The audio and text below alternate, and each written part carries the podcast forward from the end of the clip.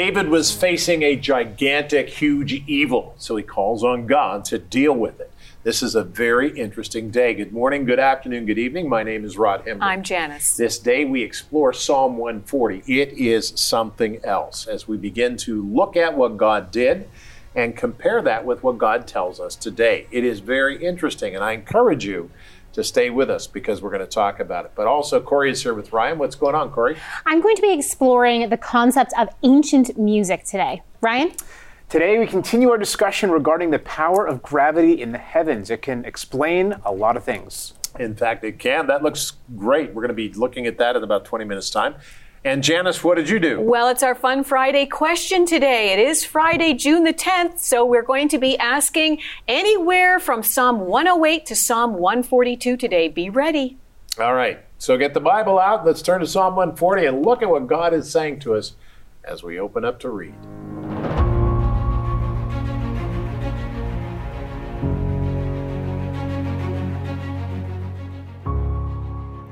Psalm 140, verses 1 through 13.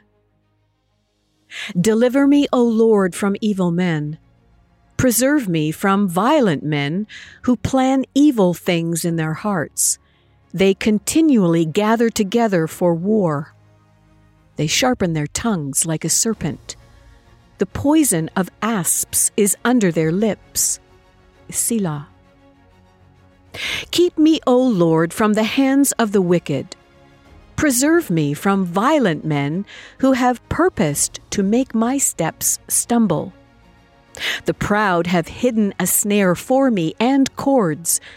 They have spread a net by the wayside. They have set traps for me. Selah. I said to the Lord, You are my God. Hear the voice of my supplications, O Lord. O God the Lord, the strength of my salvation. You have covered my head in the day of battle. Do not grant, O Lord, the desires of the wicked. Do not further his wicked scheme, lest they be exalted. Selah. As for the head of those who surround me, let the evil of their lips cover them. Let burning coals fall upon them.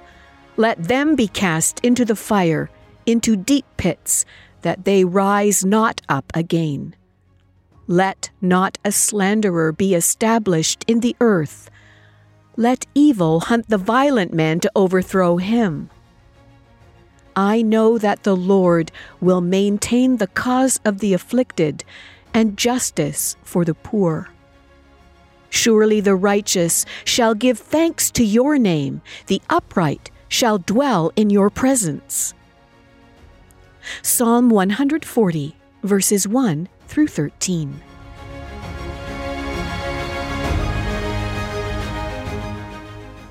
Psalms 139, 140, 141 and 142 as we read through the Bible. That's what we're reading through. And this is a very important process for us to understand. We're going to pick a few verses today from Psalm 140 and read that and highlight that. And there are prayers for specific things in the book of Psalms. Many are focused on prayers of praise. Others cry out for help in times of trouble. But Psalms 140 is asking God for deliverance from evil. Now, evil is so subtle, it's so pervasive that it's hard to catch, hard to see. In fact, it's hard to track. Now, the Psalm of David, written to the chief musician, is a prayer for deliverance, which means that there is usually deep sorrow or horrible circumstances surrounding this kind of music. Yet it's meaningful and directed specifically to God and is included here for us to sing, for us to pray, and for us to meditate on. It seems as though everything King David went through in his life, and he went through a lot, that he was led to write song of prayer and deep meaning and reflection, an important expression for all times. We should consider doing the same in our lives too, but we should consider reading and praying the Psalms as David wrote them. Very interesting, isn't it? Take your Bible guide, turn to today's passage. This is the June Bible Guide. Hopefully you have yours. If you don't have one, you can call us or write to us. You can write us uh, or, or actually call us, but the best way to do this is to go to BibleDiscoveryTV.com. When you go to BibleDiscoveryTV.com, my thinking is you click on it, takes you to the donate page. Thank you so much for the donate page and donations that you give to us. And we will be very appreciative, and we are very appreciative, as that's how the Lord keeps us straight and keeps us going. But this is how you can get to us. From there, you go to a PDF file, which can download the Bible guide exactly how you see it and exactly how it's printed. So that's a very good way to do it. Today, winning the war. Winning the war.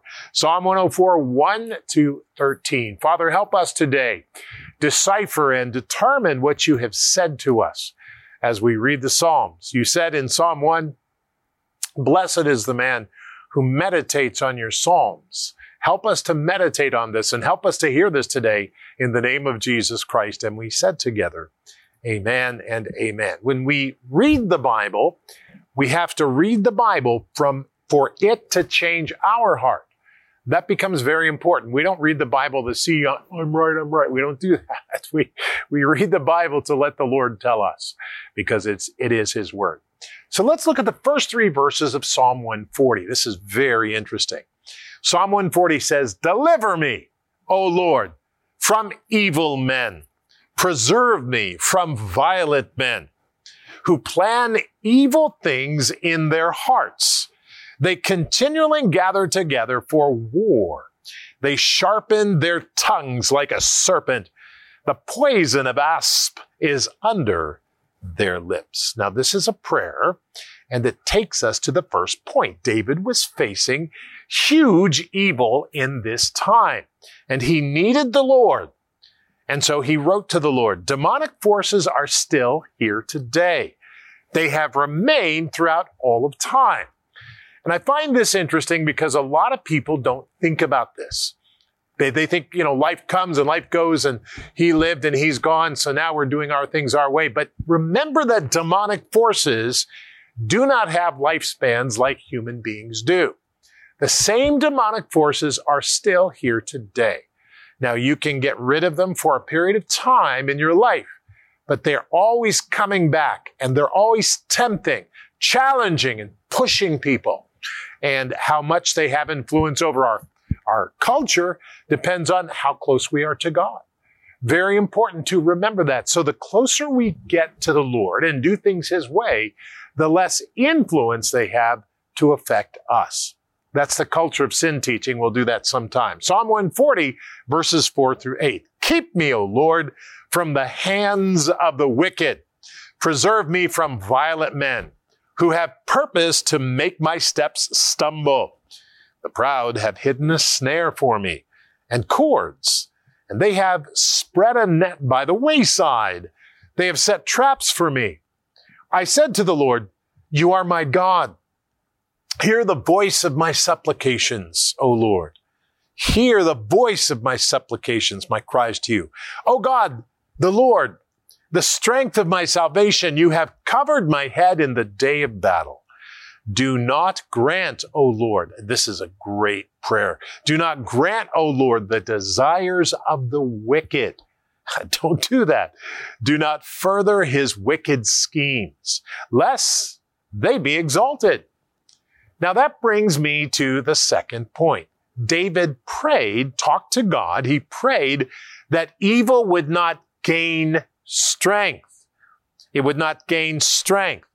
With God's help, we must fight and resist evil before it comes, becomes a part of our life and culture. Beloved, I, I can tell you that there's much of our culture that already has given itself to evil, the, the, the destruction of children, the selling of people through trafficking and all of that stuff. The United States of America in the West is the number one. And let me tell you something that evil rules wherever he can use and abuse and kill humans. But the closer we get to the Lord and the more we change and the more we transform our lives, giving it to the Lord, The demonic forces cannot stand the presence of God.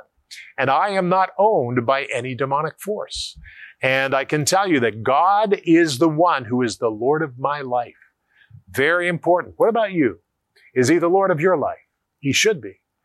Well, if he is, we read on in the scripture 9 through 13, and it says, As for the head of those who surround me, lead the evil of their own lips. Let the evil of their own lips cover them. Let not burning coals fall upon them. Let them be cast into fire, into deep pits, that they rise not up again. Let not the slanderous slander be established in the earth. Let evil hunt the violent man to overthrow him. This is a serious prayer. For I know that the Lord will maintain the cause of the afflicted and justice for the poor. Surely the righteous shall give thanks to your name. The upright shall dwell in your presence. This is amazing. David prayed that evil would consume itself. We should never stop or we should never respond to evil with evil. Don't do it, but call on God's help to stop all the works of evil. We need to call on God's help right now because things are happening in our world that are not right, but they're evil. And Father, I pray today that you would help us. Help us, Lord, to overcome it. And may evil not have any reign here. We desire to do your will your way. So we pray, Father, thy kingdom come.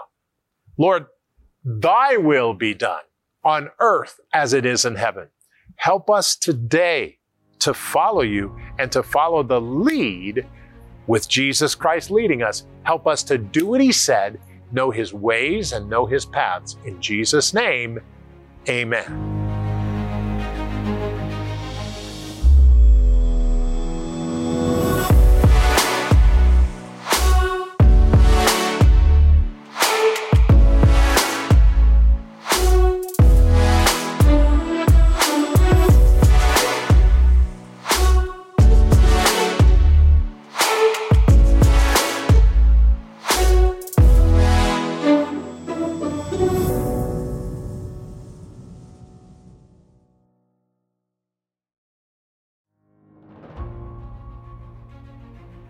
So we have neared the very end of the book of Psalms. There are 150 of them. So in our assigned reading with the Discovery Guide, if you are getting that, then we will finish up the book of Psalms on Sunday. So in honor of that, I want to take a look at one more time this year, this idea of ancient music and see how far back we can trace music into the history of humanity. Take a look.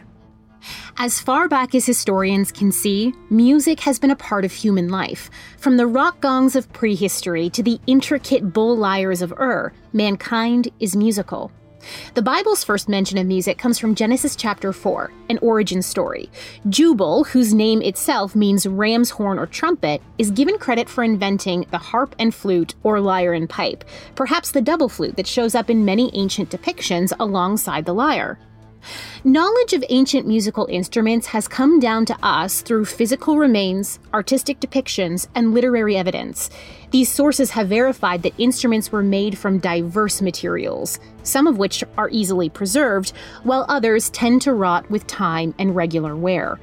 In the percussion realm, drums made of stretched hide and tambourines are known to have been used, but decay quite easily. So far, none have been found from ancient Israel.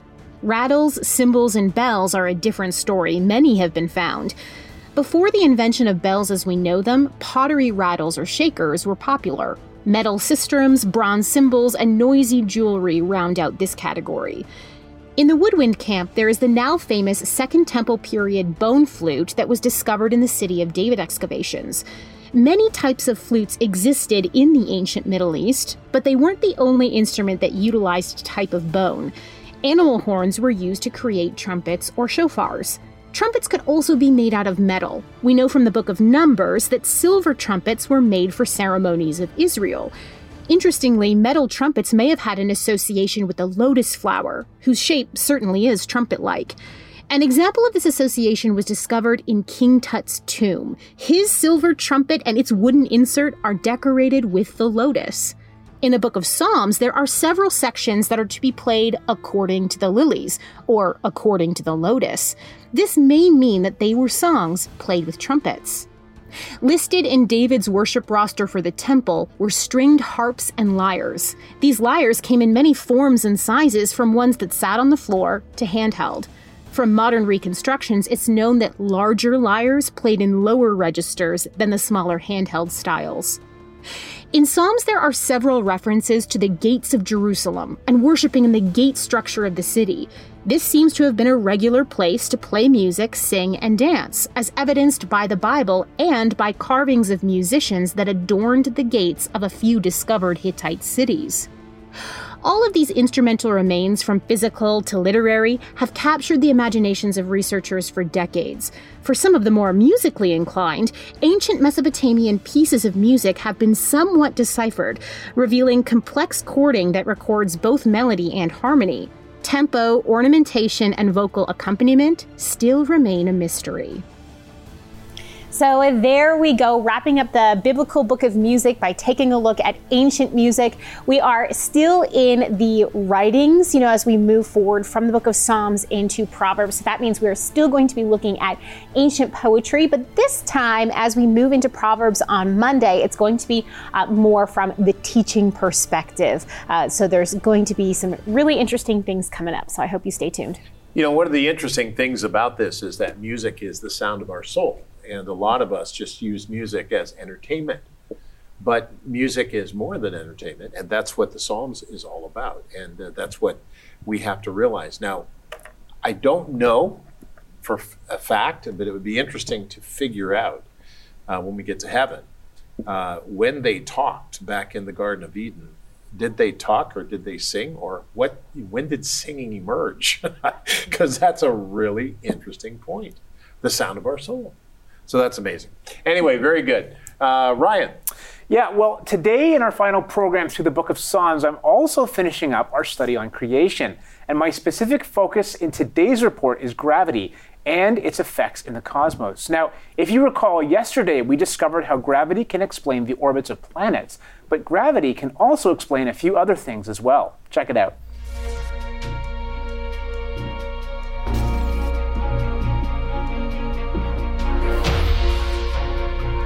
First described by Sir Isaac Newton in 1687 in his classic work Principia, gravity is one of four known fundamental forces of nature. Though the weakest, it is gravity that can explain things like orbits, spheres, the triggering of nuclear fusion, black holes, and singularities.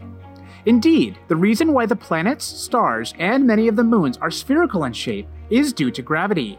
Astrophysicist Dr. John Hartnett explains that because gravity is an attractive force between all particles of the universe, as Sir Isaac Newton explained, it does not have any preferred direction, and therefore acts equally in all directions.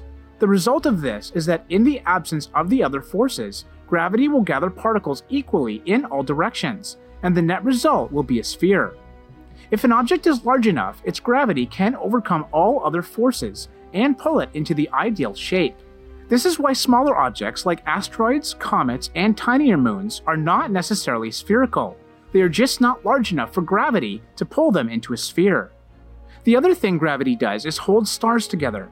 Stars are actually giant balls of gas, and though gravity was once thought to also be responsible for a star's energy output, more recent research has pointed to nuclear fusion as the source. While it is probably not gravity that is driving the energy output, it is gravity which contains the nuclear reaction. In fact, the gravitational force in a star is so great that it manages to contain the explosive reaction, and the energy is converted to heat. As a result of this continual nuclear reaction, the star becomes so hot that it radiates energy like a light bulb. Gravity can also explain black holes and singularities. But what are these strange phenomena? Physicists believe that when extremely large stars burn out, the gravitational force overtakes the star and it collapses, creating a violent explosion called a supernova. But what does the star collapse into?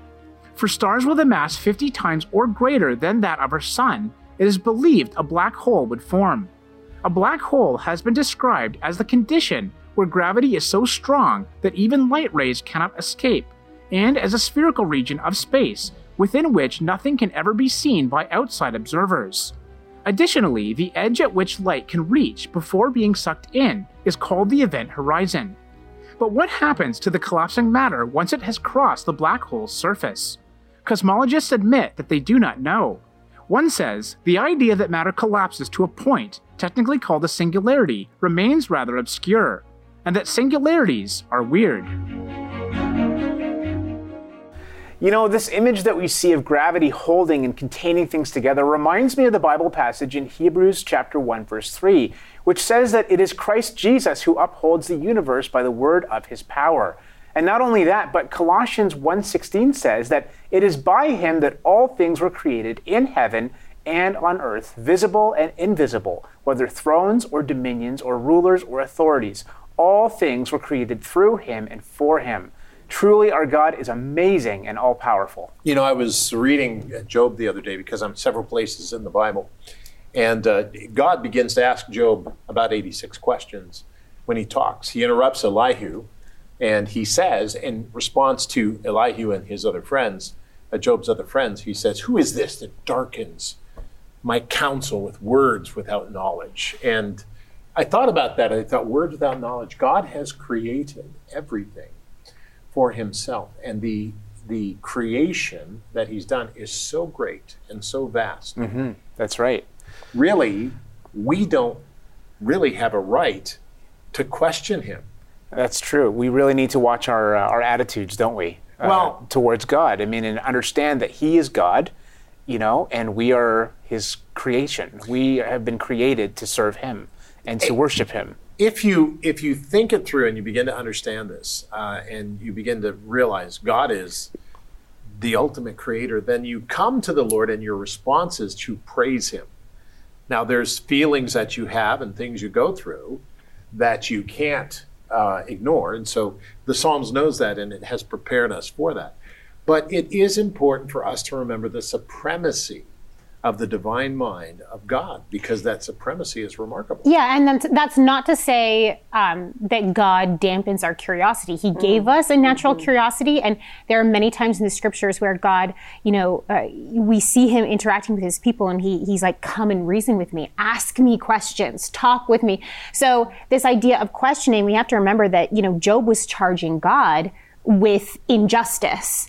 And, and so I think that's a really interesting, so there's a difference in attitude. So you can come to God and you can, uh, he, he wants us to be curious about who he is, about the world around us, about, about all these things, because by that we learn more about who he is, right? These are good things, but there is definitely, um, like, to your point, to both of your point, there's definitely an attitude check that we would be wise to have are we are we putting ourselves in the place of God and come and coming at God from a judgmental perspective in terms of well I wouldn't have done it like that therefore you're in the wrong or are we coming from a that I really don't understand this about you please help me to understand it And that's that childlike faith that Yeah. Jesus was talking about as well, because you know, with with your little ones, both of you, you know, you go through that stage where they're they ask you a question and then you give them an answer, and then it's why.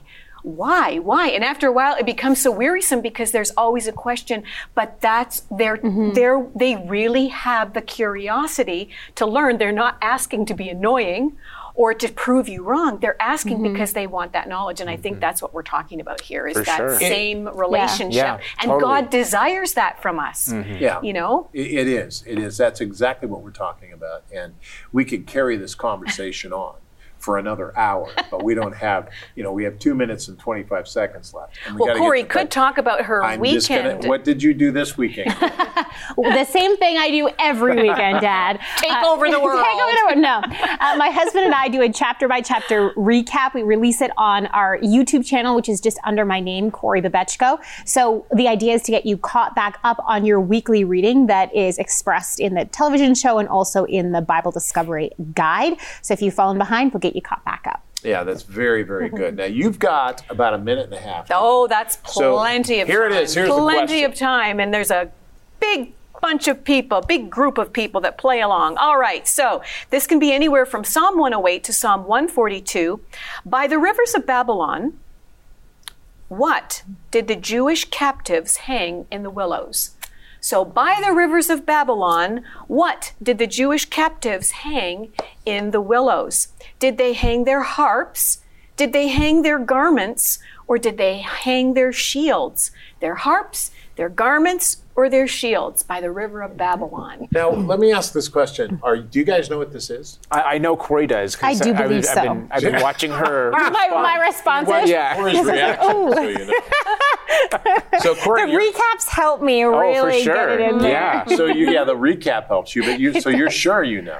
Uh, I'm. I think I'm like nine out of ten, like ninety percent. I think I know. Okay, well, what is it, Corey? I think it's harps. I think it's the first one. I think you're absolutely Yeah. It's the Right. idea of mourning and setting think them you're aside. absolutely Exactly Yes. right. By the rivers of Babylon, I'm just checking my time here. By the rivers of Babylon, there we sat down, yea, we wept when we remembered Zion. We hung our harps upon the willows in the midst of it, because then it, it goes on to explain that their captors wanted them to sing songs about Zion, but they said, How can we sing in, in a foreign land? Right. So that is how that goes. If you had the answer harps, good for you. And if you didn't guess it right this time, that's okay. We're going to have a whole new question next Friday. And the next time somebody asks that question, you'll know the answer. All right, so in the last 10 seconds, let me tell you, my father wrote a book, Songs in a Strange Land, hmm. about this. It was really good years ago. We do not have copies of it, however.